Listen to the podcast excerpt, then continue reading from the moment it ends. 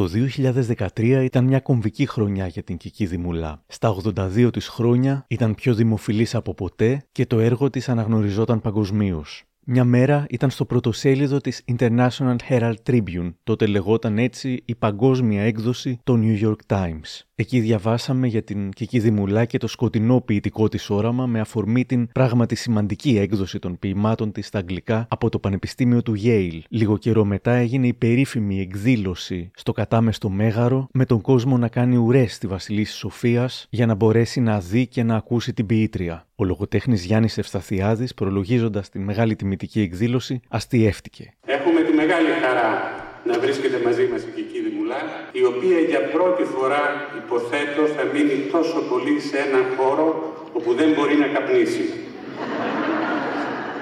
Και ο διευθυντής του Yale University Press, John Donatitz, είπε: Υποκλίνομαι στην ασύγκριτη εθνική ποιήτρια της Ελλάδας, που τώρα είναι και παγκόσμια πλέον ποιήτρια. To honor the incomparable poet Kiki Demula, being only able to read Kiki in her English translations.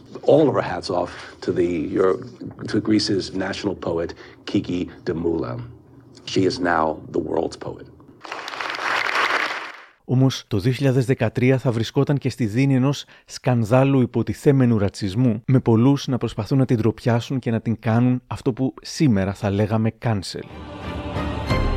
Σκληρή απάντηση σε όσους βιάστηκαν να την επικρίνουν για τα όσα είπε για την γειτονιά της στην Κυψέλη έδωσε η ποιήτρια και η Μουλά, μιλώντας με οργή για όσους προχώρησαν σε κακόβουλη αναπαραγωγή των σχολείων της μέσω διαδικτύου. Συγχύστηκα ειλικρινά. Δεν το περίμενα αυτό καθόλου. Μπήκα στο στόχο. Αρχίζω να αισθάνομαι ότι πρέπει να μεταναστεύσω σε άλλη χώρα. Μάλλον δεν με θέλει η Ελλάδα εδώ πέρα. Έτσι φαίνεται.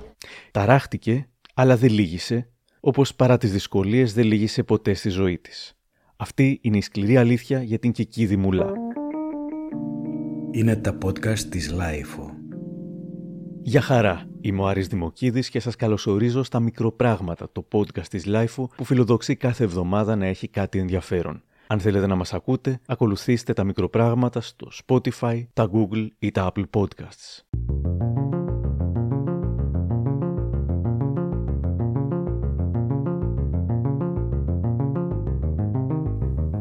Η τελευταία, αν δεν κάνω λάθος, συνέντευξή της που καταγράφηκε σε βίντεο ανέβηκε μισό χρόνο πριν πεθάνει. Περίπου 89 ετών, υποδέχεται στο σπίτι της το Ελευθερία Online, μια εφημερίδα και διαδικτυακό site από την Μεσσηνία. Μου έκανε εντύπωση πώς καλωσόρισε την δημοσιογράφο Γιούλα Σαρδέλη και τον εικονολήπτη. Καλησπέρα. Από ένα όμορφο απόγευμα εδώ στην Κυψέλη. Είμαστε πολύ περήφανοι είναι μεγάλη μας τιμή. Δεν χρειάζεται να πεις. Άσε να πω εγώ ότι είμαι πολύ χαρούμενη που είσαστε εσείς οι δύο και όχι καμία φοβιστική. Ναι. Εγώ σας ευχαριστώ πολύ όπως και να είναι. Δηλαδή κάνατε ένα ταξίδι ολόκληρο για αυτόν τον λόγο, ε. Ε, νομίζω αξίζει το κόπο. Και δύο θα κάναμε. Εντάξει. Καλή, καλή, καλή. Η Κική Δημουλά, μιλώντας στο Ελευθερία Online της Καλαμάτας, προσοχή όχι στους New York Times, φέρεται με τέτοια ταπεινότητα και δηλώνει έκπληκτη, σχεδόν υποχρεωμένη, που οι άνθρωποι ήρθαν από τόσο μακριά για να τη δουν. Σε αυτή την ευγένεια, τη σεμνότητα, κρύβεται και το κλειδί για την κατανόηση του χαρακτήρα της Δημουλά. Εδώ, στο μονόγραμμα του Γιώργου και της Ηρώσου Ουράκη, μιλά για την παιδική της ηλικία. Νοσταλγώ τα παιδικά μου χρόνια, αλλά δεν ήταν νοσταλγώ γιατί ήταν έτσι ή αλλιώς, αλλά γιατί ήταν νεότης. Δεν ήμουνα σε θέση να εκτιμήσω εκείνη την περίοδο της αθωότητας, γιατί δεν μπορούμε να παρακολουθήσουμε τι είμαστε στην κάθε φάση, αν είμαστε αγνοί, αν είμαστε αθώοι. Πάντως ήταν τόσο περιορισμένη η ζωή και τότε. Δηλαδή ήμουν ακόμα στην Κυψέλη, ακόμα και το πατρικό μου ήταν εκεί και περνούσε όλη η ζωή και όλα τα απογεύματα του καλοκαιριού γύρω γύρω από την πόρτα του σπιτιού. Γεννήθηκε μετά από εννέα χρόνια αδερφή μου, αυτό έδωσε μια άλλη διάσταση στη ζωή εκεί. Ήταν λίγο ιδιόρυθμη η κατάσταση μέσα στο σπίτι διότι δεν ζούσαμε η αμυγής οικογένεια είχαν ακολουθήσει τη μάνα μου κατά την αναχώρησή της από την Μεσίνη και δύο αδέρφια σημαντικά ομολογουμένως πρόσωπα τα οποία δεν παντρεύτηκαν και τα οποία ζούσαν μαζί. Ήτανε και οι ρυθμιστές του βίου μας. Δηλαδή ο πατέρας μου σαν να μην μπόρεσε να έχει ρόλο.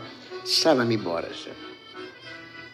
Πάντως ο ένας αδερφός της μάνας μου, ο Παναγιώτης Καλαμαριώτης, ήταν αυτός που, ε, που μια πρωτοχρονιά μου έφερε ένα δερμάτινο βαλιτσάκι το οποίο υπάρχει ακόμα και μέσα ήταν οι συλλογές από τα πρώτα ποίηματα τα οποία άνοιξε ένα σιρτάρι διότι τα κλειδιά τον καιρό εκείνο δεν επιτρέπονταν τα μυστικά, τα μυστικά δεν επιτρέπονταν. Λοιπόν, άνοιξε ένα σιρτάρι και βρήκε τώρα, σκεφτείτε τι αφελή σχεδιάσματα ήταν αυτά, χωρίς να έχω ιδέα από ποιήση και πήγε και τα τύπωσε σε ένα τυπογραφείο και μου τα έφερε βιβλιά και εγώ αυτά τα έχω αποσύρει βεβαίως. Μετά από, από λίγο κατάλαβα ότι δεν πρέπει να κυκλοφορούν αυτά τα πράγματα. Ήταν όμως μια βαθύτατη συγκίνηση αυτή που ένιωσα.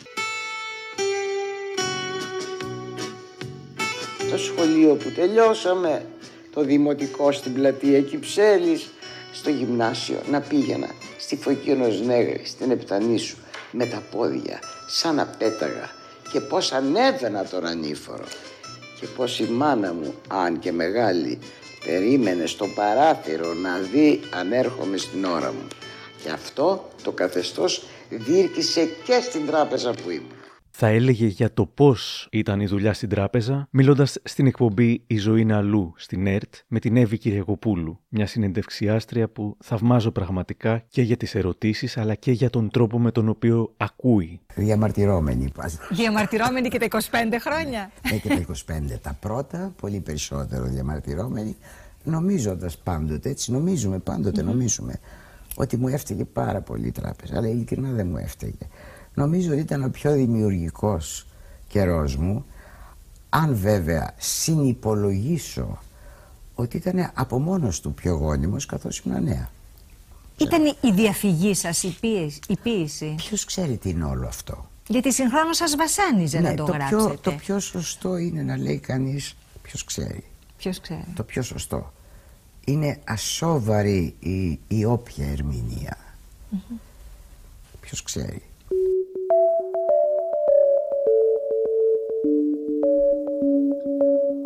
Έκανε τα πρώτα της ποιητικά βήματα, σύμφωνα με την Τίνα Μανδυλαρά, υπό τη σκιά του άνδρα της, του Έλληνα ποιητή Άθου Δημουλά.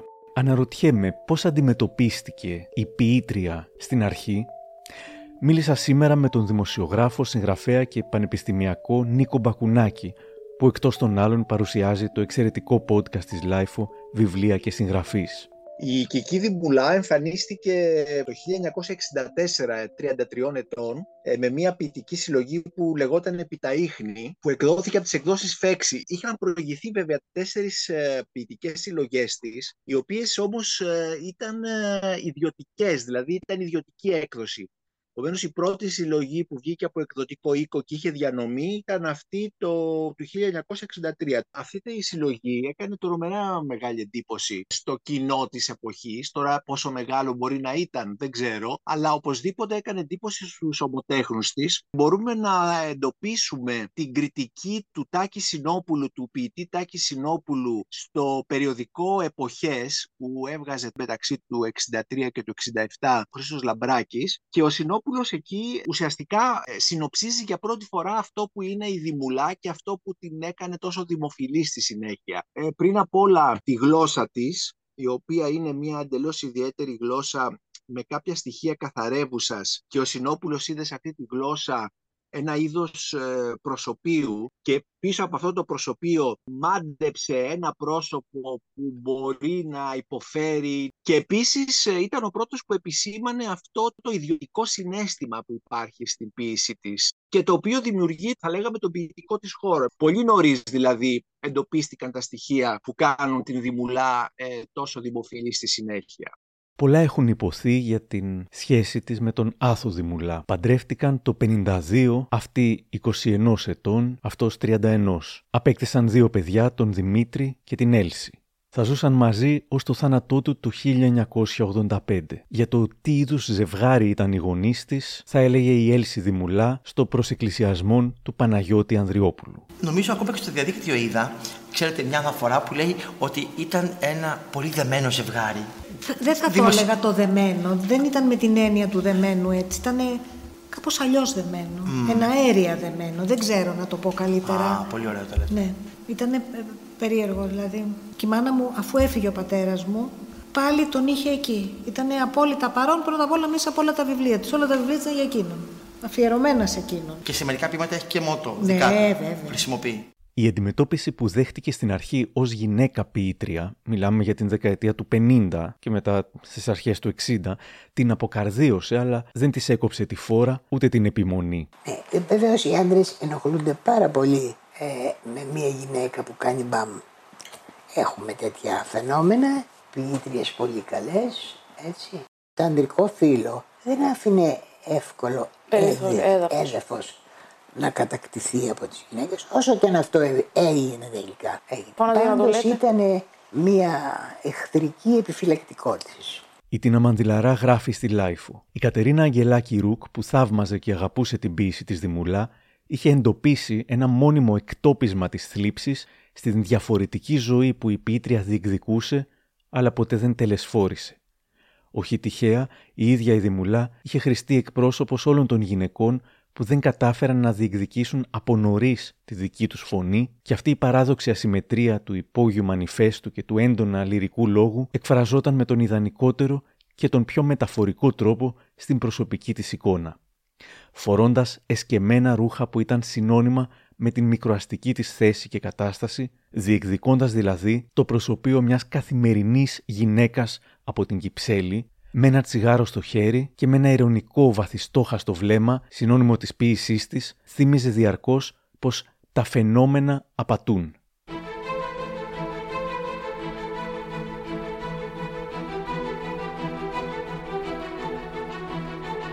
Κάποτε η Εύη Κυριακοπούλου την ρώτησε ποιο πιστεύει πως ήταν το μεγαλύτερο προσόν της στην ποίηση.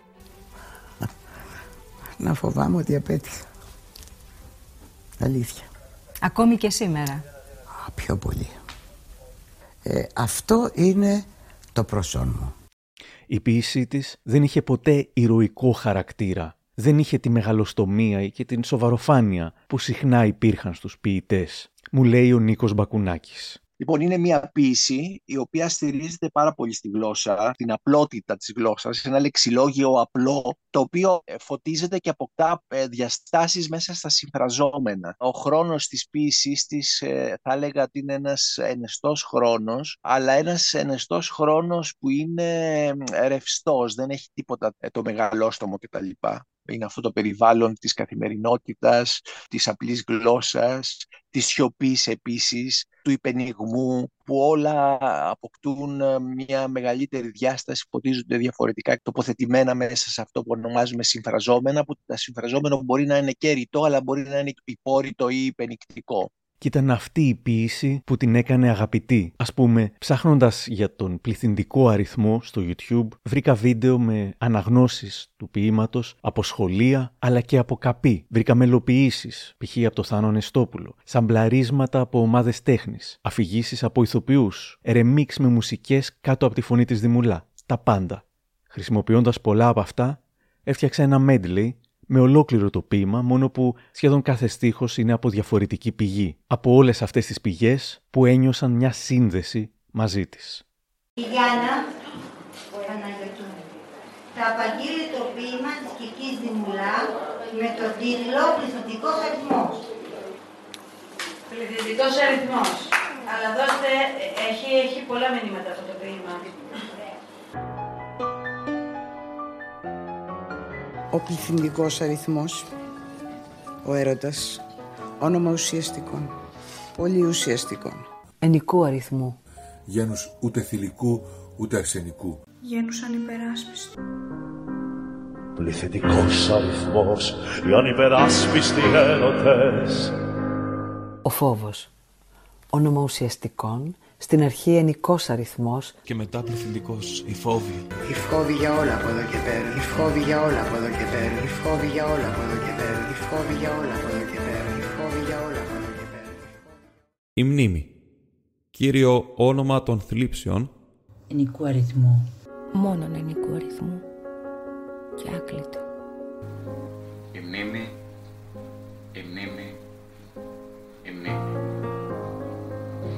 η μνήμη. Η νύχτα. Όνομα ουσιαστικών. Γένους θηλυκού. Ενικός αριθμός. Πληθυντικός αριθμός. Οι νύχτες. Οι νύχτες από εδώ και πέρα.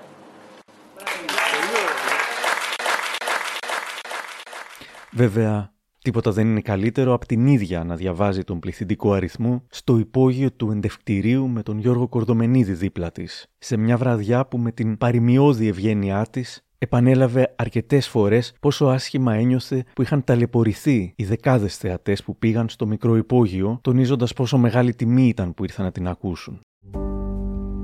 Ο έρωτας, όνομα ουσιαστικών, πολύ ουσιαστικών, ενικού αριθμού, γένους ούτε θηλυκού, ούτε αρσενικού, γένους ανυπεράσπιστου. Πληθυντικός αριθμός, οι ανυπεράσπιστοι έρωτες. Ο φόβος, όνομα ουσιαστικό, στην αρχή ενικός αριθμός και μετά πληθυντικός. Οι φόβοι, οι φόβοι για όλα από εδώ και πέρα. Η μνήμη, κύριο όνομα των θλίψεων ενικού αριθμού, μόνον ενικού αριθμού και άκλητη η μνήμη, η μνήμη, η μνήμη.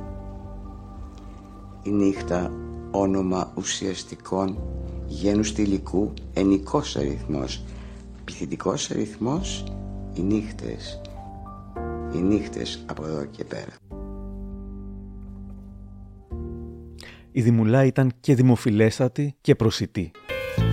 Εγώ δεν μπορώ να είμαι ένας άνθρωπος που θα έχω το στυλ του ποιητή. Δεν, δεν το φτιάξα. Και ίσως είναι αυτός ο λόγος που με προσεγγίζει τόσος κόσμος. Διότι το να είσαι προσιτός και να γράφεις ποίηματα είναι φαίνεται δύο πράγματα που δεν συναντώνται εύκολα. Και ο κόσμος ένιωθε πως την ήξερε εξαιτίας και των θεμάτων των ποιημάτων της. Είναι εκείνα που μας αποτελούν. Αποτελούμεθα από το φόβο της απώλειας, ε, από το φόβο της μη συντροφιάς, από το φόβο της μη συνεννόησης, προπάντων αυτό. Μας ενδιαφέρει η αμοιβαιότης, όσο κι αν όταν επιτευχθεί προς τη ομήν δεν μας ικανοποιεί. Διότι εδώ που τα λέμε είναι πάρα πολύ πληκτικό να συνεννοείσαι πάρα πολύ συστηματικά με έναν άνθρωπο. Είναι λιγάκι. Έχετε μία τάση να ανατρέπετε Ναι. αυτά τα οποία Ναι, ναι. θεωρούμε όλοι ότι είναι... Ναι, γιατί αυτή την τάση τη διδάχτηκα από την ίδια τη ζωή. Μμμ. Η ίδια η ζωή ανατρέπει. Εσάς η ζωή σας κυρία Δημουλά τυπικά ήταν τακτοποιημένη. Απολύτως. Εξωτερικά τουλάχιστον. Εξωτερικά τουλάχιστον. Ναι, ναι. Κάνατε το γάμο σας με τον άνθρωπο που ερωτευθήκατε, τον άνθρωπο Βεβαίως. Δημουλά, ζήσατε πολλά χρόνια μαζί, δύο παιδιά, Και τέσσερα. πολλά χρόνια αγαπώντας τον. Έχετε μία εξωτερικά τυπικά τακτοποιημένη ζωή. Γράφετε όμως για όλα αυτά τα, τα ατακτοποίητα συναισθήματα. Ναι, βέβαια. Διότι έχουμε μέσα μας μια άλλη ζωή η οποία ενοχλεί, απαιτεί, παραπονιέται, δεν έζησε. Αυτή η άλλη ζωή μέσα μας δεν έχει ζήσει. Ένας άνθρωπος που γράφει, ίσως πίσω από αυτά που γράφει και που μοιάζει να θέλει να τα φανερώσει, κάτι θέλει να κρύψει που δεν μπορεί να το πει. Αυτό συμβαίνει και όταν παρουσιάζεται ας πούμε ο ποιητής εμπροκειμένο και στις συνεντεύξεις που δίνει αλλά και στα ποίηματα που γράφει.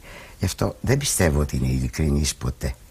Αυτό που λέει η αλήθεια στην ποιησή του δεν είναι η αλήθεια. Η αλήθεια μόνο είναι ότι δεν επινοεί ψεύτικους τρόπους για να διατυπώσει. Αλλά τα πράγματα είναι κρυμμένα. Γιατί ενδεχομένως είναι κρυμμένα και από τον ίδιο.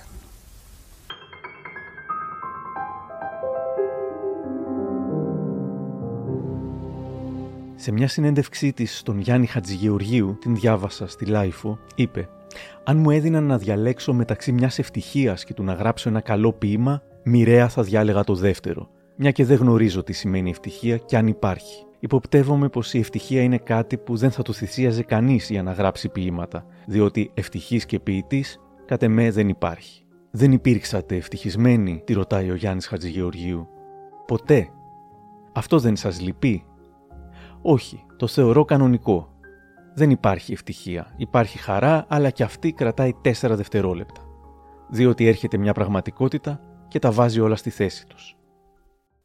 Της έλειπε μια ωραία ζωή, της έλειπε η αίσθηση της ευτυχίας και αυτή την έλλειψη την κανονικοποιούσε. Θεωρούσε πως κανείς ίσως δεν ήταν ευτυχισμένος ώστε να μπορεί να αντέξει αυτή την έλλειψη. Αν ζει κανείς πάρα πολύ ωραία, δεν διακόπτει αυτή την απόλαυση να κάνει αυτό το βασανιστικό πράγμα. Γιατί αυτό είναι ένα μια βασανιστική ιστορία. Ε, δεν είναι ψυχαγωγία, δεν ψυχαγωγείται κανείς.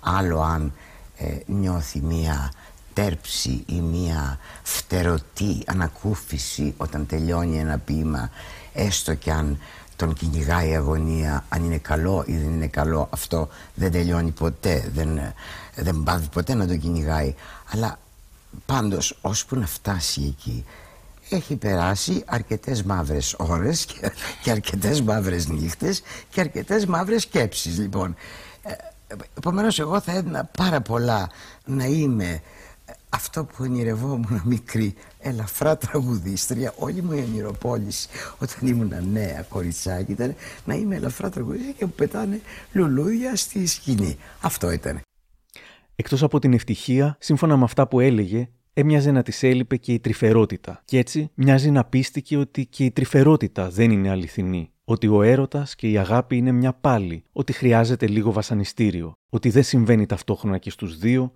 Να τι είχε πει στη Βίκη Φλέσα. Αδύνατον και τα δύο συγχρόνως. Είναι πάρα πολύ δύσκολο πράγμα και να συμβαίνει. Στην ποσότητα, ε. Και επί μακρόν. Ε, αυτό είναι το πρώτο. Το επί μακρόν. Τώρα, αν συμβαίνει για μισή μέρα ή για τρεις μέρες, εντάξει. Το μεγαλύτερο διάστημα. Που μπορεί να συμβαίνει αυτό, ένας μήνας. Μόνο ένας Εάν μήνας. είναι πάρα πολύ συχνή η επαφή, ένας μήνας. Εάν είναι πάρα πολύ αραιή η επαφή, βάζω τρεις. Μετά ο ένας από τους δύο επιμένει. Είναι απαραίτητο ένας από τους δύο να μείνει ερωτευμένος. Αυτή είναι η οικονομία. Είναι το θέμα της οικονομίας και της ισορροπίας. Θα μείνει. Είπα είναι κέρδος, το κέρδος είναι εμείς να αγαπάμε. Αυτό δεν σημαίνει ότι μας αρέσει να μας αγαπούν. Μας αρέσει και το διεκδικούμε όσο υπάρχει η σχέση, γιατί αυτό έχει ε, και έναν αγώνα. Ε, μία σχέση είναι μία πάλι.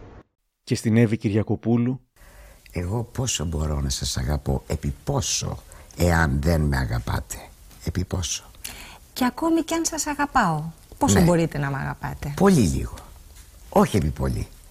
Εάν με δέρνετε, πόσο θα σας αγαπώ; Ναι, πάρα πολύ την επομένη. Και την άλλη μέρα ακόμα περισσότερο. Και την άλλη μέρα πιο πολύ που με δέρνετε. Γιατί ο βασανισμός κάνει πάρα πολύ καλό στα αισθήματα. Πάρα πολύ καλό. Αλλά όχι, όχι επί πολύ. Στη σωστή δοσο- Ναι, αυτό, δοσολογία. αυτό. Κάπως πρέπει ο άλλος, ο βασανιστής, να ξέρει τις δόσεις. Επειδή λοιπόν δεν τις ξέρει, γι' αυτό αυτά συμβαίνουν στιγμιαία τα φαινόμενα. Έτσι, των παθών. Αυτά είναι πλέον τα πάθη. Έπειτα ε, η αγάπη δεν είναι ένα αίσθημα που συμβαίνει ταυτόχρονα και στους δύο.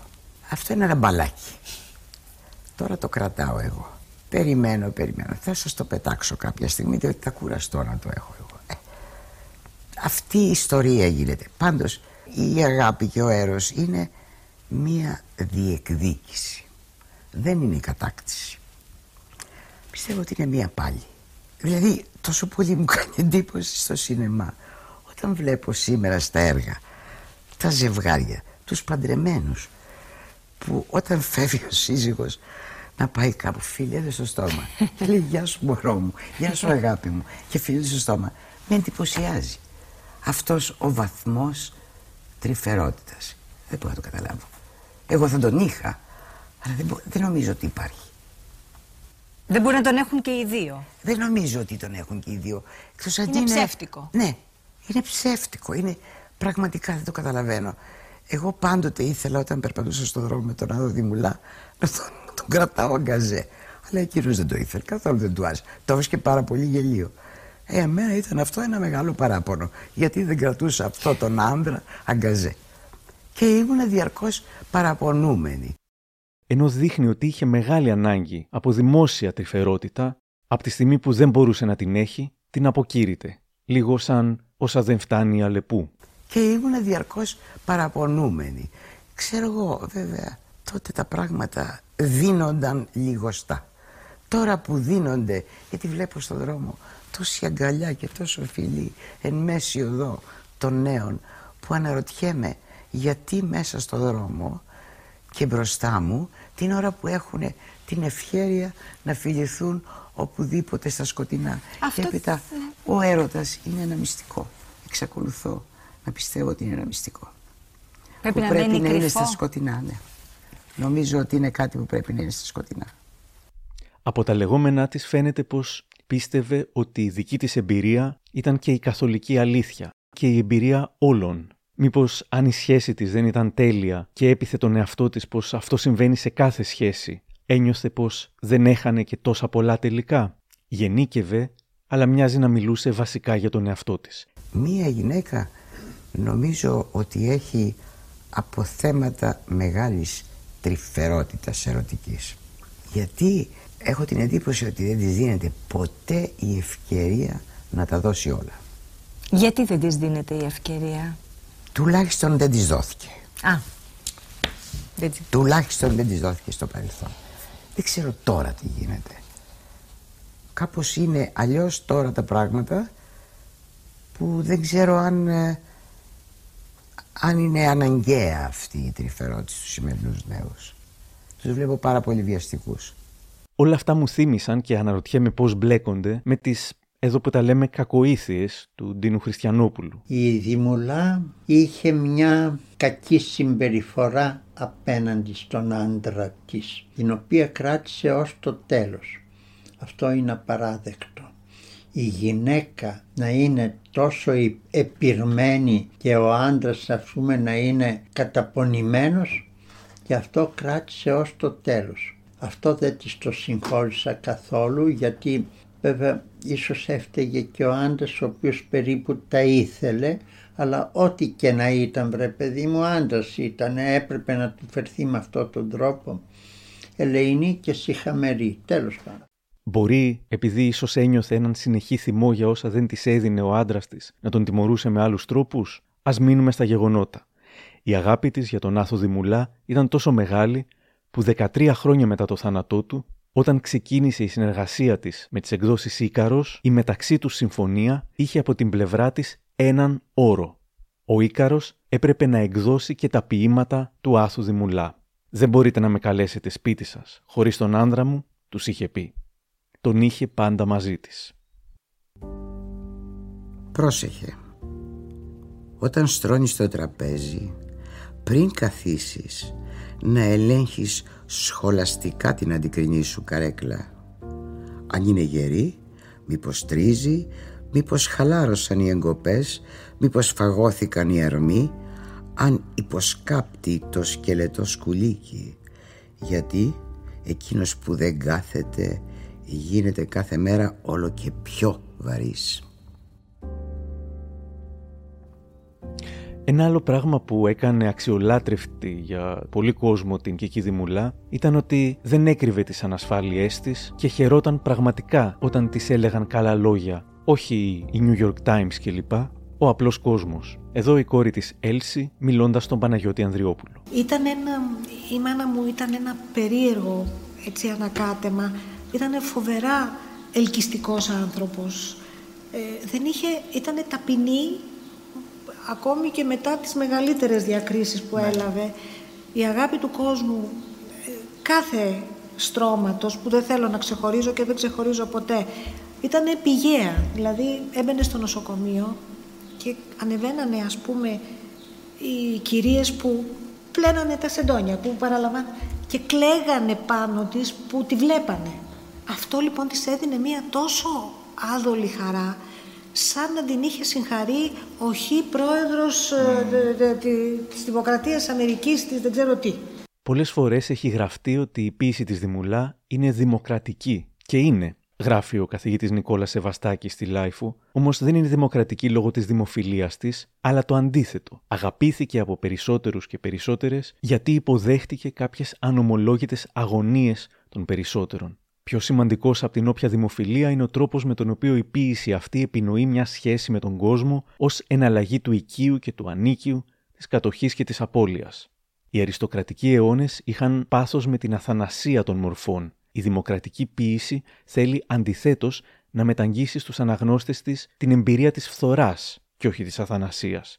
Άραγε η μεγάλη δημοφιλία της Δημουλά, ειδικά μετά τη δεκαετία του 90, ήταν ευλογία ή κατάρα για την ποίησή της, ρωτώ τον Νίκο Μπακουνάκη. Ήταν και τα δύο, γιατί ξέρεις, όταν υπάρχει δημοφιλία πάρα πολύ ιδιαίτερα ομότεχνη, αυτή τη δημοφιλία τη βλέπουν έτσι καχύποπτα. Σου λέει για να υπάρχει τέτοια δημοφιλία κάτι θα συμβαίνει εδώ, δεν ξέρω. Δεν σημαίνει ότι αυτό μπορεί να επηρεάζει μια κριτική. Μόνο κομπλεξικοί άνθρωποι μπορούν να βλέπουν ε, αρνητικά τη δημοφιλία ενός έργου και ενός ε, καλλιτέχνη. Από τη στιγμή που το έργο όμως ε, είναι ποιοτικό και δημιουργεί αυτό το ποιητικό χώρο, τον πρωτότυπο, τον μοναδικό και στο επίπεδο της γλώσσας αλλά και στο επίπεδο των νοημάτων και αυτό που εκφράζει. Επομένως, η δημοφιλία δεν θα πρέπει να μας επηρεάζει στο να κρίνουμε έναν ποιητή αν μας αρέσει ή δεν μας αρέσει και η ίδια για το αν η δημοφιλία της της στήχησε κάτι. Πώς να ξέρεις τι ακριβώς αντίδρασε, προκάλεσε αυτή η ζήτηση; Πάντως ξέρω ότι πολλοί ενοχλήθηκαν και πολλοί γοητεύτηκαν. Εμένα με φόβιζε. Γενικώς ο κόσμος με φοβίζει.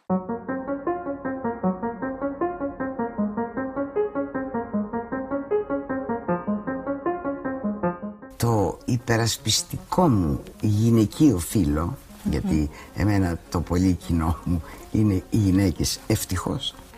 Ευτυχώς. ε, Βεβαίως ευτυχώς και τις ευχαριστώ πάρα πολύ, διότι ε, με τους άντρες δεν τα πάω καλά. Γενικώς δεν τα πήγα ποτέ καλά με τους άντρες. ναι. Η πίση της δεν είναι ελιτίστικη και γι' αυτό δεν είναι και σπάνιο κάποιες από αυτές που διαβάζουν δημουλά να διαβάζουν και δημουλίδου. Οι φράσεις της γίνονται ατάκες στο Instagram, ενίοτε παραποιημένες. Πώς ένιωθε άραγε για όλα αυτά και ειδικά για τις διαστρεβλώσεις της ποιησής της, εδώ στο «Η ζωή είναι αλλού». Τώρα, τι αισθήματα ακριβώς προκαλούνται δεν ξέρω. Μπορεί να είναι λάθος αισθήματα.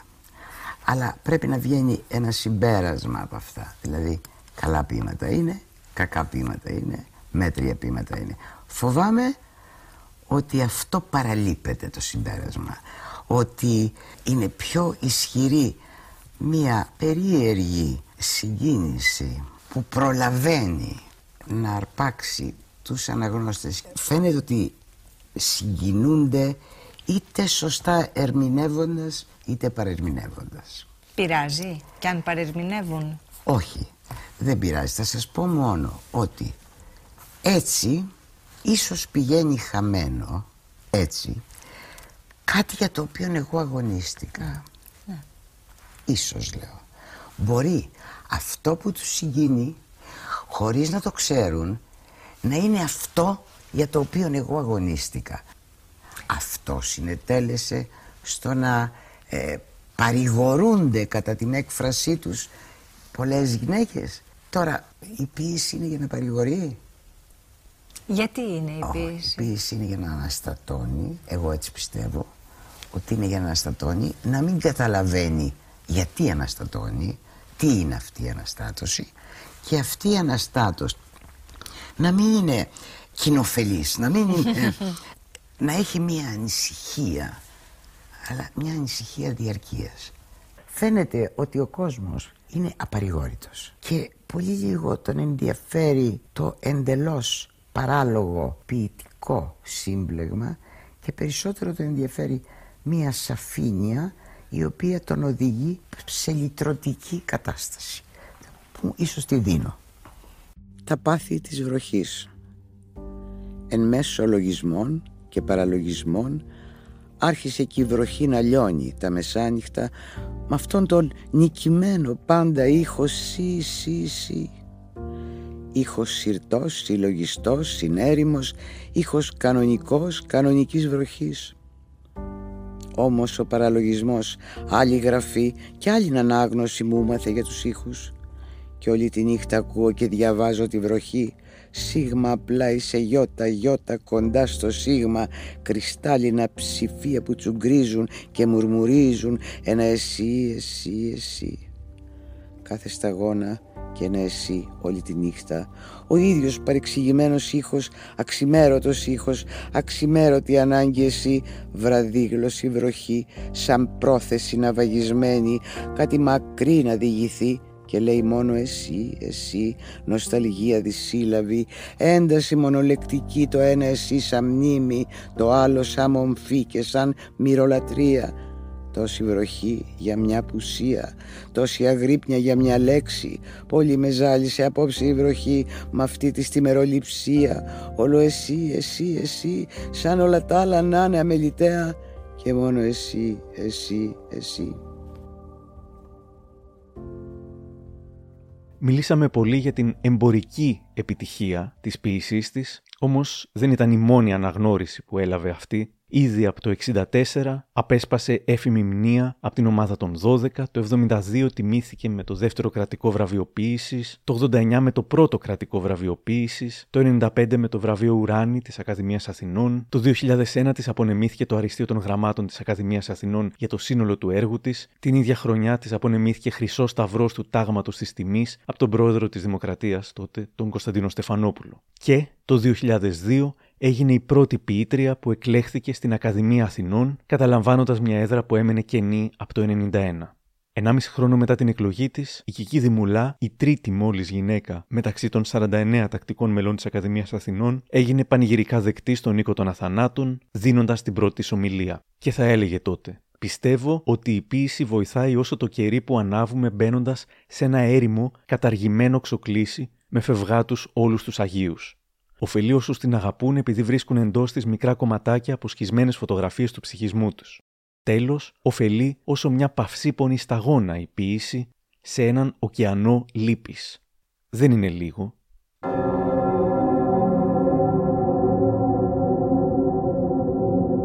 Εκείνος που κάνει τη μεγαλύτερη κατανάλωση της ελπίδας, τη μεγαλύτερη είναι ο απεσιόδοξος, στους οποίους ανήκω. Αλλιώς δεν θα είχε τα κότσια να είναι απεσιόδοξος. Τη μεγαλύτερη κατανάλωση. Αλλά το κάνει κρυφά και ύπουλα. Είναι υποκριτής.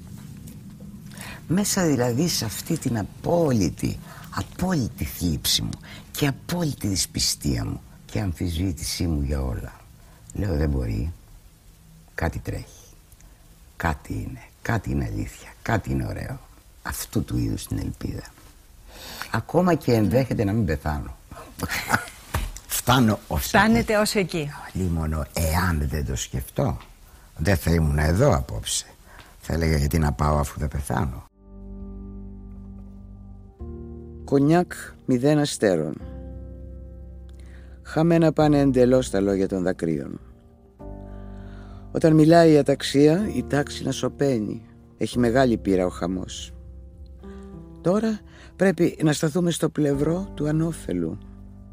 Σιγά σιγά να ξαναβρει το λέγειν της η μνήμη, να δίνει ωραίες συμβουλές μακροζωίας σε ό,τι έχει πεθάνει. Ας σταθούμε στο πλευρό ετούτης της μικρής φωτογραφίας που είναι ακόμα στον ανθό του μέλλοντός της. Νέοι ανώφελα λιγάκι αγκαλιασμένοι ενώπιον ανωνύμως ευθυμούσης παραλίας ναύπλιο, έβια, σκόπελος, θα πεις και που δεν ήταν τότε θάλασσα. Εν μέσω κρίσης και όταν ξέσπασε το κίνημα των αγανακτισμένων, 31 διανοούμενοι και πανεπιστημιακοί έκρουσαν τον κόδωνα του κινδύνου εναντίον του λαϊκισμού. Ανάμεσά τους ήταν και η Κική Δημουλά και στο Δημήτρη Πολιτάκη και στα νέα θα εξηγούσε γιατί υπέγραψε το κείμενο. Μέσα στον καθένα μας, θα έλεγε, εκρεμεί μια επανάσταση. Άλλες βρίσκονται στο αθόρυβο που λέμε με τα κινητά και δεν τις παίρνει είδηση η ιστορία. Επαναστατώ σημαίνει ότι ελπίζω πως θα ανατρέψω αυτό που με απειλεί. Είμαι υπέρ του να ελπίζουμε, αλλά πάντα με τον φιλιρινικό τρόπο που καταγράφεται σήμερα και χθες και προχτές, με επιμονή και υπομονή στις πλατείες του κόσμου. Φιλιρινικά να ελπίζουμε, κυρίως όμως εν ειρήνη να απελπιζόμαστε. Το κείμενο τολμήστε εναντίον του αναδυόμενου τότε λαϊκισμού που θα γιγαντωνόταν τα επόμενα χρόνια είχαν υπογράψει εκτός από την Κική Δημουλά ο Θανάσης Βαλτινός, ο Μένης Κουμανταρέας, ο Γιάννης Κουνέλης, ο Πέτρος Μάρκαρης, ο Διονύσης Αβόπουλος, ο Γιώργος Καμπαρδόνης, ο Αλέκος Φασιανός και άλλοι. Το κείμενο στήριζε την ισότιμη ένταξή μας στην Ευρώπη και στυλίτευε τις φωνές του λαϊκισμού και της ανευθυνότητας που έκρυβαν τη σοβαρότητα της κατάστασης και πρότειναν λύσεις καταστροφικές, ανεδαφικές ή εξωπραγματικές σε στιγμή κρίσης. Ο κόσμος δεν θα τους άκουγε. Αντίθετα, θεωρήθηκαν κατεστημένο, συστημικοί που ήθελαν να αποτρέψουν τον κόσμο από το να επαναστατήσει και να απελευθερωθεί από τα μνημόνια κλπ. Δέχτηκε μάλιστα και έντονη κριτική, π.χ. επειδή δεν μιλούσε για την ανεργία και τη φτώχεια, κάτι που σε καιρό μνημονίου ισοδυναμούσε με εσχάτη προδοσία.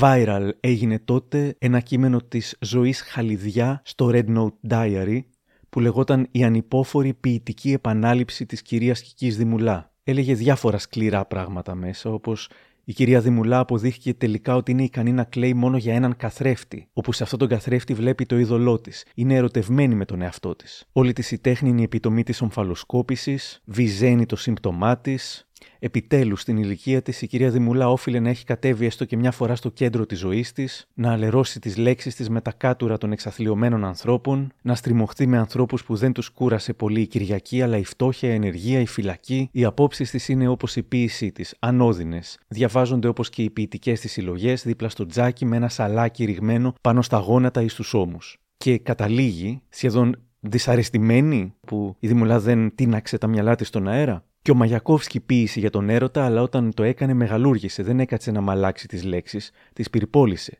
Βεβαίως, ο Μαγιακόφσκι στο τέλος τίναξε και τα μυαλά του στον αέρα, ως ποιητής που ήταν. Ενώ η κυρία Δημουλά, ως αυτό που είναι, απλά έκατσε και τη έζεψαν στο λαιμό ένα ακόμα χαϊμαλή επιβράβευσης με τον τίτλο Μεγάλο Κρατικό Βραβείο Λογοτεχνίας. Αυτά έγραφε η ζωή Χαλιδιά το 2011. Αργότερα θα γινόταν γνωστή ως η επικοινωνιολόγος του Αλέξη Τσίπρα που τον στήριξε όσο κανένας άλλος μέχρι αυτός να χάσει την Πρωθυπουργία και τις εκλογές το 2019 όταν αυτή επέστρεψε στον ιδιωτικό τομέα. Είναι αλήθεια πως η έλλειψη ηρωικού χαρακτήρα, η έλλειψη στράτευσης, αλλά και η έλλειψη ενασχόλησης με κοινωνικά ζητήματα μέσω της ποίησης ξένησε πολλούς επικριτές της ανά τις δεκαετίες. Ρωτάω τη γνώμη του δημοσιογράφου, συγγραφέα και πανεπιστημιακού Νίκου Μπακουνάκη νομίζω ότι δεν μπορούμε, δεν πρέπει να βλέπουμε την ε, Δημουλά και οποιονδήποτε ποιητή μέσα από τα κριτήρια του στρατευμένου, του διδακτικού, του διδακτισμού. Ε, μπορεί να υπάρχουν στην ποίηση, να εκφράζονται τέτοιου είδους ε, αιτήματα, αισθήματα. Όλα πρέπει να κρίνονται από αυτό το τελικά τι είναι αυτό το ποίημα. Αν έχει αλήθεια και τεχνικά ακόμη αν είναι φτιαγμένο καλά όλα αυτά τα πράγματα ε, είχε δώσει έναν ορισμό, την είχα ρωτήσει τι είναι ποίηση και είχε πει ότι η ποίηση είναι να περπατάς στην έρημο και να ακούς ε, ένα πουλί να κελαϊδάει ε, και ενώ ξέρεις ότι αυτό το πουλί ε, αποκλείεται να βρει ένα δέντρο μέσα στην έρημο, εσύ όμως είσαι υποχρεωμένος να του ετοιμάσεις ένα δέντρο. Αυτό είναι η ποίηση. Πώς αντιμετώπιζε η ίδια την κριτική μιλώντας στην Εύη Κυριακοπούλου; Σας απασχολεί η κριτική, τι λέει η κυρία Πάντοτε. Α, σας απασχολεί. Πάντοτε δεν έχω καμία εμπιστοσύνη σε αυτό που κάνω. Ποτέ δεν είμαι ήσυχη ποτέ. Και ποτέ δεν με καθησυχάζουν οι πωλήσεις βεβαίως. Η αποδοχή που έχετε Ναι, αυτό μου αρέσει αλλά δεν με πληρεί. Δεν λέω τώρα είμαι εντάξει σταματώ. Πραγματικά ευγνωμονώ διότι εάν δεν ήταν και αυτό δεν θα ήταν τίποτα. Αλλά κάπου έχω εξαπατήσει το γυναικείο φύλλο. Κάπου. Κάπου το αισθάνεστε; Ναι, ναι. Με το ανδρικό έχετε πιο απόμακρες σχέσεις. Ναι, δεν με, όχι καν Ή απόμακρες. δεν σας αφορά; Μάλλον εχθρικές. Σοβαρά. Ναι, και δεν όμως με- υπάρχουν πάρα πολλοί άνδρες που λατρεύουν Ναι, την ποίηση πάρα σας. πολύ. Πόσους μετρήστε τους σας Πάρα παρακαλώ πολύ. για να ξέρω. Δεν ξέρω αν είναι λιγότεροι, σίγουρα είναι λιγότεροι από τις γυναίκες, ναι. αλλά υπάρχουν πολλοί άνδρες. Δεν ξέρω. Νέοι, οι νέοι, Οι νέοι φαίνεται να μ' αγαπούν κάπως, ναι. Από την άλλη, άξιον απορίας, διότι όσο και αν λέω ότι είμαι βατή, πάντως αναδίδω μια ζωφερότητα. Και επομένως, γιατί οι νέοι μπαίνουν σε αυτό το κλίμα το ζωφερό τόσο εύκολα; Μόνο ε, εάν ε, μυρίζονται ή διακρίνουν ένα ισχυρό κατάλοιπο νεότητας μέσα μου το οποίο όντως υπάρχει. Είχε απαντήσει και για τις κριτικές που λένε ως αρνητικό ότι δεν ανανεώνεται η ποίησή της κάνει μια εξαιρετικά φιλοσοφική, υπαρξιακή ανάλυση. Αυτό που λένε, που λέει η κριτική δεν προχώρησε. Ε, εγώ αντιλαμβάνομαι ότι δεν προχωρώ με την έννοια που το ζητάνε. Για μένα λοιπόν ανανέωση περίπου σημαίνει να κάνω το ίδιο ας πούμε ταξίδι. Με δεμένα πάλι τα μάτια. Με ένα πανί πάλι το ίδιο με αδιαπέραστο πηχτό να μην βλέπω. Επάνω του ίδιου πουλιού τα βαλσαμωμένα φτερά. Όλα να είναι ίδια και διαφορετική να είναι μόνον μα πολύ διαφορετική και αφρίζουσα και ζωντανή εντελώς καινούρια. Η αγωνία εάν πήρα ακριβώς τον ίδιο δρόμο ή πήρα έναν άλλον ο οποίος έχει τον κίνδυνο να μην με βγάλει σε μένα σε αυτό που είμαι. Διότι εγώ ισχυρίζομαι ότι δεν μπορεί να πάει πολύ πιο εκεί ο άνθρωπος από αυτό που είναι. Ναι, έχω μία φωτογραφία του ψυχισμού μου και την κρατώ. Δεν νομίζω ότι μπορεί κανένα μακιγιάζ και κανένας τρόπος διατύπωσης να με δείξει αλλιώς. Αν όμως είχε συνηθίσει τις κακές κριτικές για το έργο της, το 2013 που λέγαμε είχε έρθει και η ώρα να γνωρίσει και τη δύναμη ή την αδυναμία του cancel και των social media.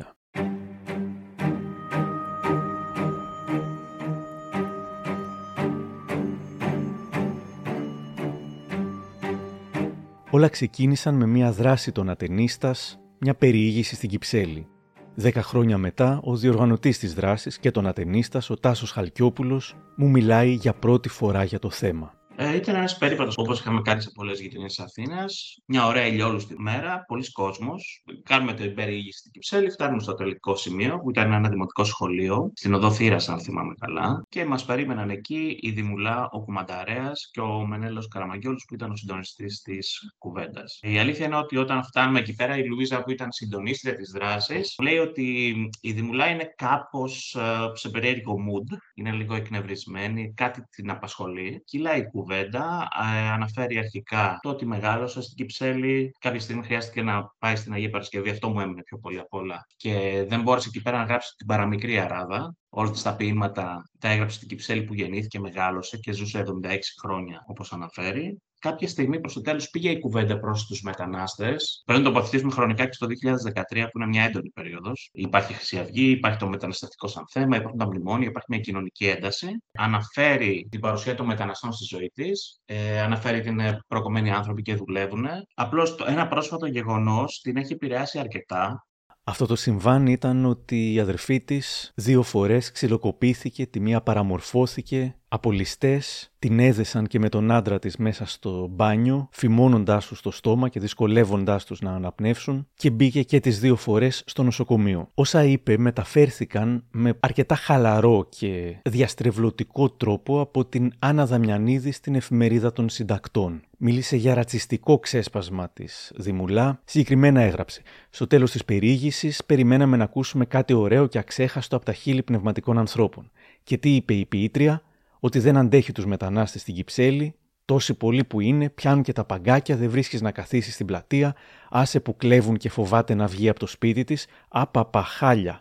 Εντάξει, δεν χρειαζόταν να είσαι διακεκριμένη ποιήτρια για να πεις τέτοια. Τα λένε κάθε μέρα γριές στο τρόλεϊ για να πιάσουν κουβέντα. Και ούτε καν όλες. Κάμποσες έχουν καταλάβει ότι δεν μπορείς να γενικεύεις έτσι και συγκρατούνται.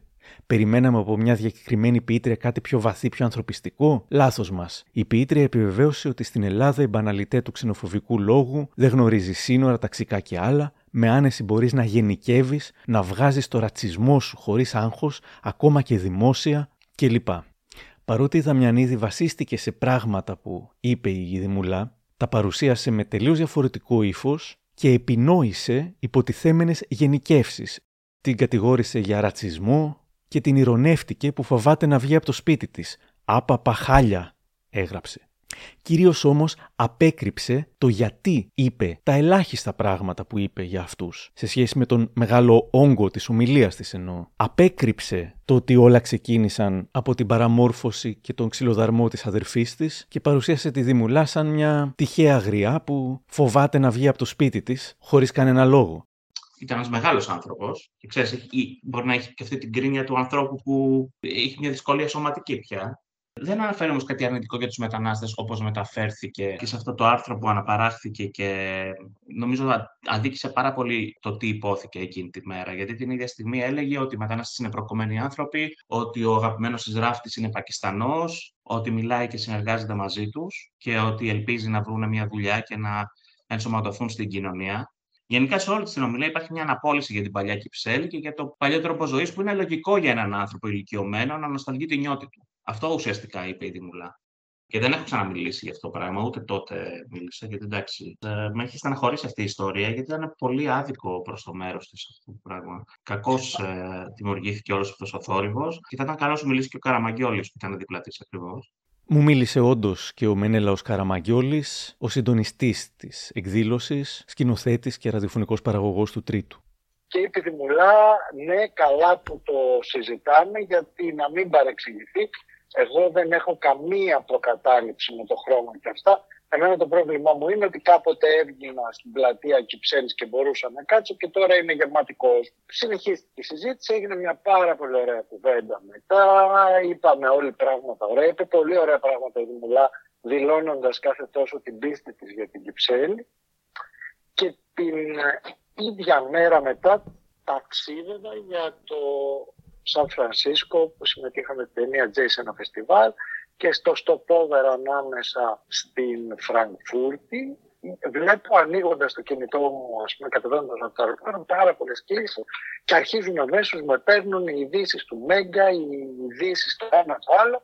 Όπου να κάνω δήλωση για τις ρατσιστικές δηλώσεις της Δημουλά, όπου τους εξήγησα ότι αυτό που λένε δεν είναι σωστό και τους είπα ότι επειδή η ομάδα μας το είχε μαγνητοσκοπήσει και είναι όλα αυτά μαγνητοσκοπημένα, να σε ακούσουν τις δηλώσεις γιατί είναι σαφής η δήλωση της Δημουλά. Αυτό όμως παρόλο που το είδαν, συνέχισαν με αυτή τη σκανδαλαθερική χρήση των ειδήσεων. Ήταν κάπως ατυχής η έκφραση, αλλά αν ακούσει κανείς τη συζήτηση που εγώ προκάλεσα αυτή τη συζήτηση και τη ζήτησα να πάρει θέση, ήταν σαφές ότι δεν έχει φιλετικές προκαταλήψεις, αλλά ότι κάτι είχε τύχει στην αδερφή της, ότι κάπως ναι. υπήρχε αυτό. Το να δημιουργείται ένα σκάνδαλο χωρίς κανείς να βλέπει ακριβώς τι υπόθηκε και πώς επεξηγήθηκε μετά, για μένα είναι άδικο. Και είναι ένα πράγμα που το συνεχίζουν να το κάνουν τα ΜΜΕ, στιγματίζοντας και όχι διελευκάνοντας, ναι, και με ενοχλεί πάρα πολύ. Λίγες ώρες μετά δόθηκε στη δημοσιότητα η απομαγνητοφωνημένη ομιλία της Κικής Δημουλά και διαβάσαμε πως είπε ότι είναι περιορισμένα περιστατικά. Δεν θέλω να πω ότι οι ξένοι της Κυψέλης είναι και ληστέ, ενώ και για την πλατεία της Κυψέλης που δεν έχει χώρο να πατήσεις και κάθονται άνθρωποι ξένοι στα παγκάκια, είπε ότι είναι πολύ φυσικό πώς να περάσουν την ώρα τους. Βεβαίως οι Κυψελιώτες έχουν εκτοπιστεί αυτό είναι μια πραγματικότητα. Βεβαίως τους αγαπάμε τους ξένους, αφού φύγαν από εκεί για να έλθουν και να ζήσουν και να δουλέψουν. Αλλά κάπως πρέπει να μοιραστούν οι χώροι. Αυτό με το κάπως πρέπει να μοιραστούν οι χώροι, που κάποιοι το ερμήνευσαν ως ναζιστικό, ρατσιστικό apartheid, προφανώς ήταν ένας πολύ ευγενικός τρόπος να πει ότι θα πρέπει να έχω κι εγώ λίγο χώρο έστω. Έχω και ένα μόδιστρο Πακιστανό, δεν τον φτάνει κανείς στο διόρθωμα, φαέθοντος βρίσκεται και άνδρικα και γυναικεία, τον διαφήμιζε κιόλας. Είναι περιοχή μετάβασης Κυψέλη, όλοι σχεδόν έχουν ζήσει εδώ, φιλόξενη περιοχή. Μακάρι να μην υπήρχε αυτό το θέμα της πείνας, μακάρι οι φυλές του κόσμου να ήταν ανακατωμένες. Εδώ. Ποια είναι ένα πρόβλημα, πώς να συντηρηθούν αυτοί οι άνθρωποι. Ένα μικρό update εδώ μετά τη δημοσίευση του επεισοδίου και ενώ ε, βλακωδώς δεν είχα σκεφτεί ότι θα άξιζε να μας πει και η κυρία Δαμιανίδη την άποψή της 10 χρόνια μετά, μου έγραψε η ίδια και έτσι τη ζήτησα να μας πει δύο λόγια. Την ευχαριστώ πολύ και την ακούμε. Άκουσα ε, στο podcast σας, διαβάστηκε μέρος του κειμένου μου όχι ολόκληρο, με την διαβεβαίωση ότι έχω διαστρεβλώσει τα όσα είχε πει η Δημουλά, ότι την ηρωνεύτηκα. Θα μπορούσατε βέβαια να ζητήσετε από τους ατενίστας να σας δείξουν το βίντεο από την περίφημη συζήτηση, το οποίο βρισκόταν για μερικές μέρες στο site τους και κατέβηκε μόλις δημοσίευσε εγώ το χρονογράφημά μου. Δεν είχα πρόθεση να βγάλω είδηση, να κατακύλω τη Δημουλά, δεν είχα κάτι εναντίον της, με ενθουσιασμό πήγα να την ακούσω και δεν την είπα ρατσίστρια. Εγώ μίλησα για ρατσιστικές κοινοτοπίες που τις λέει ο καθένας και το να τις λέει κάποιος δεν το κάνει ρατσιστή. Ρατσίστρια την είπαν άλλοι τις επόμενες μέρες με σφοδρότητα που προκάλεσε αντίθετη σφοδρότητα. Δεν είχα καθόλου πρόθεση να ταλαιπωρήσω μια ηλικιωμένη κυρία και αξιοσέβαστη δημιουργό. Όμως επίσης υπέστην επιθέσεις, ουκολίγες, και αφού 10 χρόνια μετά ακούω ξανά τα ίδια, να πω ότι εκείνο που εγώ είχα γράψει λίγο παρακάτω από αυτά που διαβάσατε στο podcast σας ήταν ότι δεν πρέπει να ζητάμε τα πάντα από τους λογοτέχνες. Και ότι καλό είναι εκτός από ποίηματα να διαβάζουμε και άλλα κείμενα, όπως η Χάρτα Ανθρωπίνων Δικαιωμάτων του Οργανισμού Ηνωμένων Εθνών. Διότι το πρόβλημα της Κυψέλης και τότε, πολύ περισσότερο από τώρα, ήταν ο ρατσισμός και οι πολύ δυναμωμένοι εκείνη την εποχή φορείς του. Υπήρξε αφελής ίσως. Η αφέλεια όμως είναι εργαλείο της δουλειάς μου και σίγουρα δεν διαστρέβλωσα τίποτα. Άλλοι διαστρέβλωσαν. Οι ατενίστας που κατέβασαν το βίντεο, ο δημοσιογράφος των νέων που υποτίθεται ότι απομαγνητοφώνησε την ομιλία και έκανε τον διάλογο μονόλογο, ε, διότι στο πάνελ ο Κουμανταρέας διέκοπτε την ε, ομιλία της Δημουλά. Μα κική μου, της έλεγε, δεν είναι όλοι εγκληματίες, οι μετανάστες εννοούσε. Απάντηση. Δεν λέω ότι είναι όλοι εγκληματίες, αλλά αργότερα. Μα κική μου, υπάρχουν και καλοί άνθρωποι. Μάκικοι μου είναι φτωχοί, έχουν έρθει εδώ για να δουλέψουν, δουλεύουν για μας, για μια καλύτερη ζωή. Μάκικοι μου, δεν μπορεί να μην ξέρεις κανέναν που να είναι καλός επαγγελματίας, κάποιον θα έχεις γνωρίσει. Στην απομαγνητοφώνηση έκοψαν αυτά που έλεγε ο Κουμανταρέας και έφτιαξαν ένα μονόλογο που φαινόταν να λέει ίδια αντιφατικά πράγματα, διότι του απαντούσε. Δεν λέω πως είναι όλοι εγκληματίες, έλεγε έτσι ξαφνικά, αλλά και ξέρω ένα καλό ράφτη κλπ. Αυτό μήπως είναι διαστρέβλωση. Αν θυμάστε, είχε ακολουθήσει κύμα άρθρων υπεράσπισης της που κειμένονταν από το ότι την είχα συκοφαντήσει, δηλαδή είχα γράψει ψέματα, εφόσον δεν είχα καταγράψει ακριβώς τις λέξεις που είπε, γιατί βεβαίως δεν είχα μαγνητόφωνο εγώ τότε που πήγα εκεί, έως ότι αυτά που έλεγε ήταν σωστά και Καλά έκανε και τα είπε. Και τα, ή και τα δύο μαζί, όσο και να σας ακούγονται αντιφατικά, είχαν γραφτεί μαζί. Θεωρήθηκε απαράδεκτο λοιπόν το γεγονός ότι εγώ τα έγραψα και όχι ότι εκείνη τα είπε. Εσείς πάλι δεν άκουσα σε εσάς κάποια σκληρή αλήθεια για το θέμα, αντιθέτως. Σκληρή αλήθεια έγραψα εγώ πριν 10 χρόνια, αλλά χωρίς καν να έχω πρόθεση. Δεν με ενδιαφέρουν οι σκληρές αλήθειες, ούτε γενικά η σκληρότητα. Με ενδιαφέρει η συνύπαρξη με τους μετανάστες στη δύσκολη καθημερινότητα που ζούμε, με όσο δυνατόν λιγότερο σκληρό τρόπο. Εκείνη ήταν μια εποχή που δεν επιτρέπονταν οι αποχρώσεις εν τέλει. Γι' αυτό είχε γίνει όλη αυτή η ιστορία. Μετά από 10 χρόνια ίσως μπορούμε να έχουμε αποχρώσεις. Ίσως. Και όταν έμαθε τις αντιδράσεις, δήλωσε στο manga.gr πως ποτέ δεν γενίκευσε. Λυπάμαι πάρα πολύ τους ανθρώπους που υποφέρουν. Δεν είμαι υποχρεωμένη όμως ως μη ρατσίστρια να λυπάμαι και τους φωνιάδες. Δεν είμαι. Δεν έψεξα κανέναν, δεν κατηγόρησα κανέναν. Η υποκρισία του ανθρώπου είναι άλλο πράγμα. Άλλο είναι η επίδειξη συμπόνια για τους αδύνατους με αυτόν τον τρόπο. Πρόκειται για ό,τι πιο ψεύτικο υπάρχει. Και για τη Χρυσή Αυγή, τη Χρυσή Αυγή θα ήθελα να τη σκοτώσω γιατί σκοτώνει αυτούς τους ανθρώπους. Με πιάνει ρίγος που τη βλέπω. Εκεί ναι, θα μπορούσα να τους πυροβολήσω που επιτίθενται σε φτωχούς κακομίριδε. Άκουσα για το επιλεκτικό συσίτιο. Μου σηκώθηκε η τρίχα. Και λένε ότι εγώ είμαι ρατσίστρια;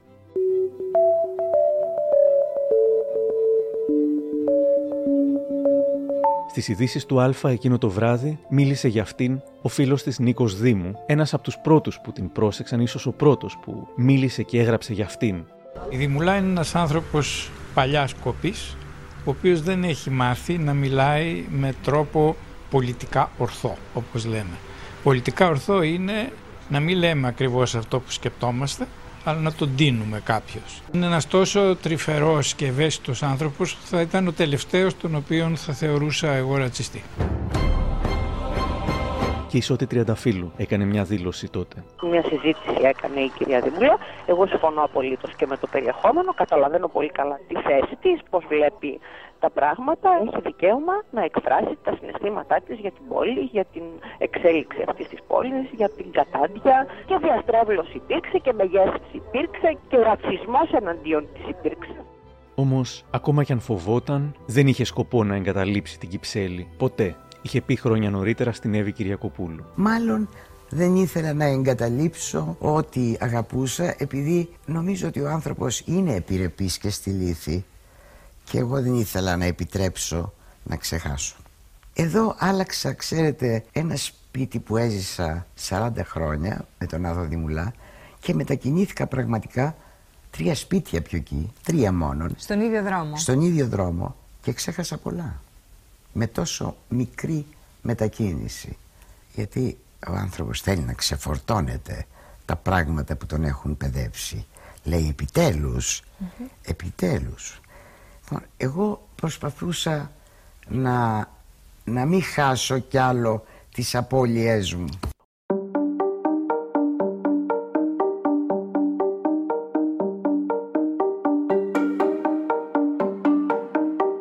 Και την δεκαετία του 10 τα βραβεία συνέχισαν να έρχονται. Κέρδισε το Ευρωπαϊκό Βραβείο Λογοτεχνίας, το Μεγάλο Κρατικό Βραβείο Λογοτεχνίας, αναγορεύτηκε σε επίτιμη διδάκτορα του Αριστοτελείου και έβγαλε την τελευταία της ποιητική συλλογή Άνω Τελεία. Εδώ, μιλώντας στην εφημερίδα της Μεσσηνίας, μαζί με την κόρη της. Στεκόμουν ώρες με αυτό το... Δεν το... είναι ώρες. Μέρες. Τελευταία συλλογή έκανε ένα χρόνο. Εδώ έχω. Το πρώτο ποίημα που μου έφερε και στο γύρισα πίσω. Αλήθεια εσύ. Ε, δεν θυμάσαι που Όχι. σου λέω. Μου έφερε τρία ποίηματα πολύ δειλά στο σπίτι μου. Ναι. Ε, κοιτάω. Τη λέω, μαμά κάτι έχεις πάθει. Είσαι καλά, δεν είσαι καλά. Τα διόρθωσε και μετά επανήλθε με εξαιρετικά. Τέσσερα εξαιρετικά και έτσι πήρε μπρος. Ένα χρόνο κρατεί η διαδικασία αυτή. Στην άνω τελεία.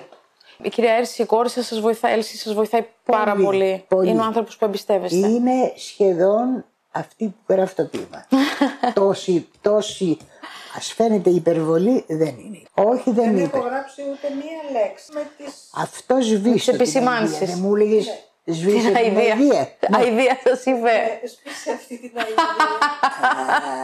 Το έφαγα πολύ συχνά. Αλλά ήταν στο πόδι του πατέρα της και ήταν, ήμουν πολύ προστατευμένη τουλάχιστον. Αν δεν μπορούσα με την πρώτη να έχω μία απόδοση, μπορούσα όμως με τη δεύτερη.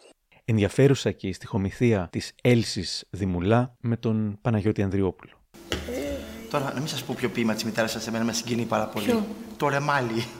δηλαδή αυτό. Έχουμε Η διάσταση κικίλη μου- εδώ. Δυνατό. Σας συγκινεί, ε; Ναι, ναι, ναι. Εδώ είχαμε κόντρα Για με πείτε τη μου, μάνα για πείτε μου. Γιατί δεν μου άρεσε, Ναι. δεν ξέρω. Καλά. Είχα Μήπως παλέψει. ήταν, μήπως ήταν λίγο ε, πολύ ροκ. Ήταν λίγο, Σκληρό. λίγο βαρβαρούτσικο θα το έλεγα Ναι, για ναι. μένα, δεν ξέρω. Δύο-τρία Εκείνη, ποίηματα. της άρεσε εκείνης; Πολύ. Α, οπότε καλά είναι. Είσαστε μέσα. Οπότε καλά είναι.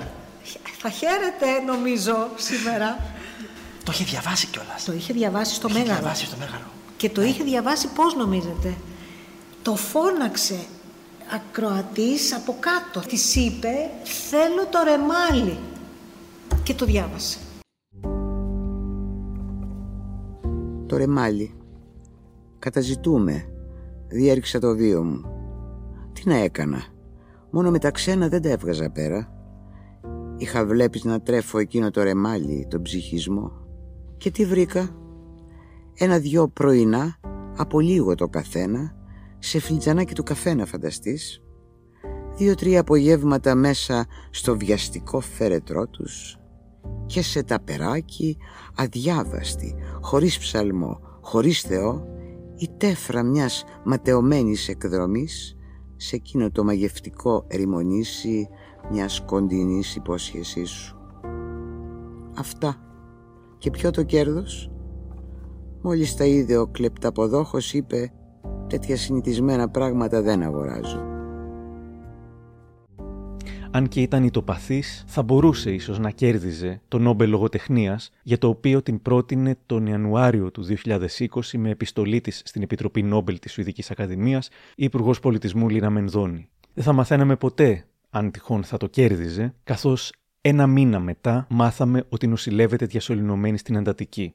Πάμε σε ε, νέα όχι καλά για την ε, μεγάλη μας ποιήτρια, γιατί νοσηλεύεται από χθες το βράδυ διασωληνωμένη στην εντατική. Το νοσηλεύεται από τις αρχές Φεβρουαρίου στο νοσοκομείο Υγεία με χρόνια αναπνευστική ανεπάρκεια. Ωστόσο, από χθες το βράδυ, λόγω επιδείνωσης της αναπνευστικής της λειτουργίας, μεταφέρθηκε, όπως είπες και εσύ, στη- στη μονάδα εντατικής θεραπείας, όπου και παραμένει διασωληνωμένη. Ωστόσο, νεότερη ιατρική ανακοίνωση θα, θα εκδοθεί εφόσον ε, υπάρχουν νεότερα για την Ευχαριστούμε υγεία της. περαστικά στη μεγάλη ποιήτρια την Κίκη Μουλά. Μάνια Λιβτζάπτου, να σε ευχαριστήσουμε. Εντύπωση είχε προκαλέσει ένα άρθρο εκείνη τη μέρα σε ένα site που είχε τίτλο «Ανακοπή υπέστη η σύζυγος του σιδηροδρομικού Άθου Δημουλά Κική». Ήταν βέβαια στο site Σιδηροδρομικά Νέα και ο Άθος Δημουλάς, παρότι γνωστός ως ποιητής, είχε όντως εργαστεί στους σιδηροδρόμους και ως διευθυντής. Δεν νομίζουμε πάντως να την πείραζε που την ανέφεραν ως η σύζυγος του Άθου Δημουλά, εξάλλου είχε δηλώσει πως δεν ήθελε να την αποκαλούν ποιήτρια. Εδώ στην Κατερίνα Ανέστη και τη Λάιφου. Παραμένει πραγματικά ενοχλητικό να το βλέπω γραμμένο σε φακέλους που μου στέλνουν, διότι σε ποιον γνωστοποιεί ο Αποστολέα ότι είμαι ποιήτρια, σε μένα, στον ταχυδρόμο; Είναι μεγάλη μου απορία αυτή. Εκτός από τον τίτλο ποιήτρια, δεν την ενδιέφερε και η ιστεροφημία της.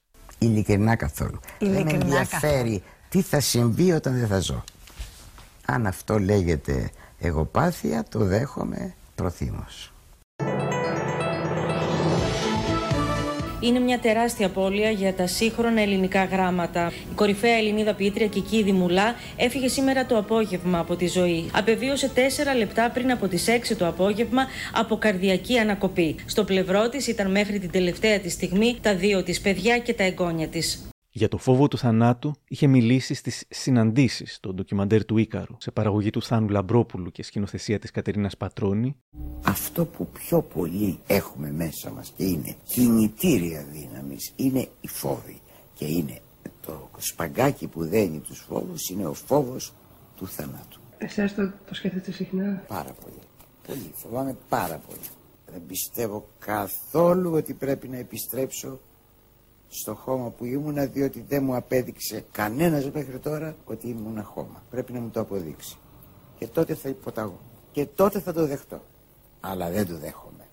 Δεν το δέχομαι, όχι. Δεν ερωτήθηκα όταν ήρθα σε αυτή τη ζωή. Δεν με ρώτησαν αν θέλω και έπρεπε να με ρωτάνε αν θέλω να πεθάνω. Πολύ μεγάλη αυθαιρεσία έπεσε. Αυτό το σύμπαν είναι μια αυθαιρεσία. Γιατί εγώ αισθάνομαι κορόιδο χουσίν και ισχούν καθόλου. Πώς χουσίν δηλαδή. Βγήκα από μία κοιλιά, με συνέλαβε η μάνα μου από ένα λάθος και πληρώνει κανείς από ένα λάθος μια ολόκληρη ζωή περιπέτεια. Το έχει σκεφτεί ποτέ αυτό. Πάντως η μάνα μου από λάθος με συνέλαβε. Η εικόνα, Κατερίνα, της ταφής και της εκταφής με τρελαίνει. Κατάλαβε το. Της ταφής και της εκταφής. Άτιτλο. Βρέχει με απόλυτη ειλικρίνεια. Άρα δεν είναι φήμη ο ουρανός, υπάρχει. Και δεν είναι το χώμα λοιπόν η μόνη λύση όπως ισχυρίζεται ο κάθε τεμπέλης νεκρός.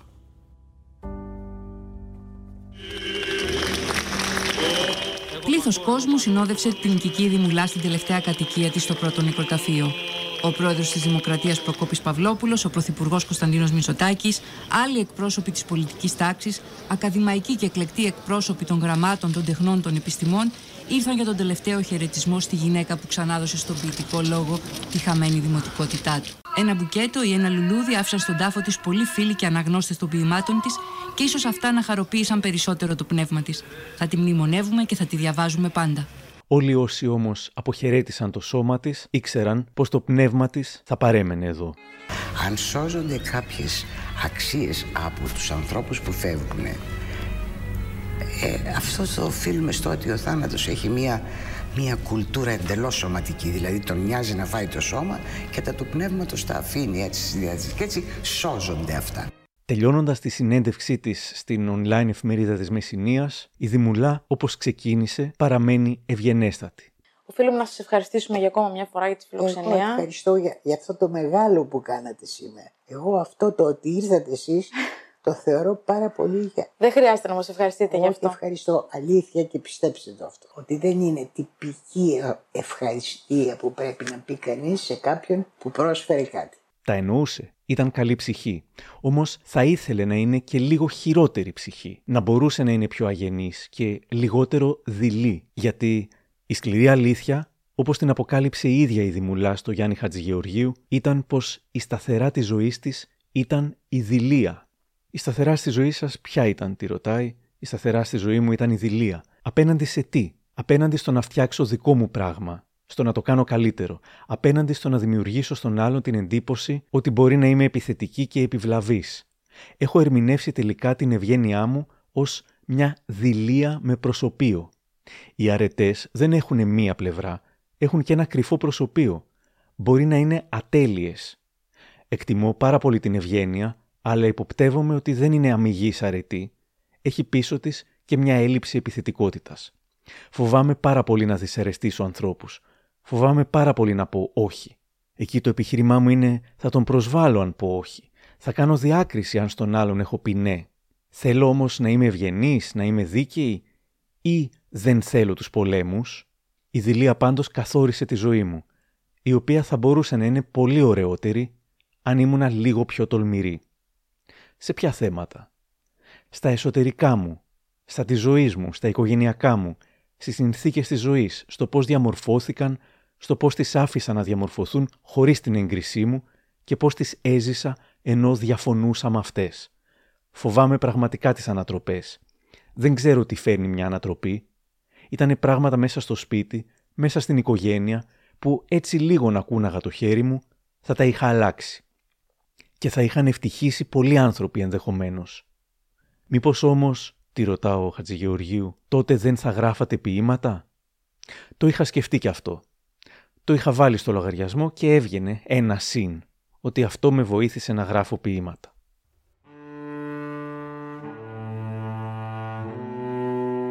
Ακόμα κι αν η ζωή της δεν ήταν τόσο ωραία όσο θα μπορούσε να ήταν λόγω της δηλίας της, η Δήμουλα δεν έπαψε ούτε λεπτό να πιστεύει σε δύο πράγματα. Στη δύναμη του μυαλού και στην ελπίδα. Και τα λόγια της είναι ένας ωραίος τρόπος για να κλείσουμε. Ξέρετε τι τέρας είναι το μυαλό. Το μυαλό είναι ένας θεός ο οποίος δημιουργεί τον κόσμο από την αρχή. Έναν άλλο κόσμο. Αναπληρώνει, αντικαθιστά. Είναι, είναι φοβερό το τι κάνει ένα μυαλό και πώς παλεύει και τις στερήσεις και πώς διορθώνει σαν τον μεγαλύτερο αισθητικό της ασκήμιες και πώς τις παρακάμπτει. Είναι απίστευτο. Και πώς κρατάει αυτά τα, τα αφηνιασμένα και σπασμένα ηνία της ελπίδας. Διότι ενώ η λογική λέει δεν υπάρχει ελπίδα βρε αδερφέ ναι αλλά ελπίζεις. Μα είναι τρελό. Ελπίζεις. Κάπου εδώ τελειώσαμε. Και αν θέλετε να μας ακούτε ακολουθήστε τα μικροπράγματα στο Spotify, τα Google ή τα Apple Podcasts. Για χαρά! Το πρόβλημα της στέγης Κύριε, μη μας πάρεις κι άλλο τις απολίες μας. Δεν έχουμε που αλλού να μείνουμε.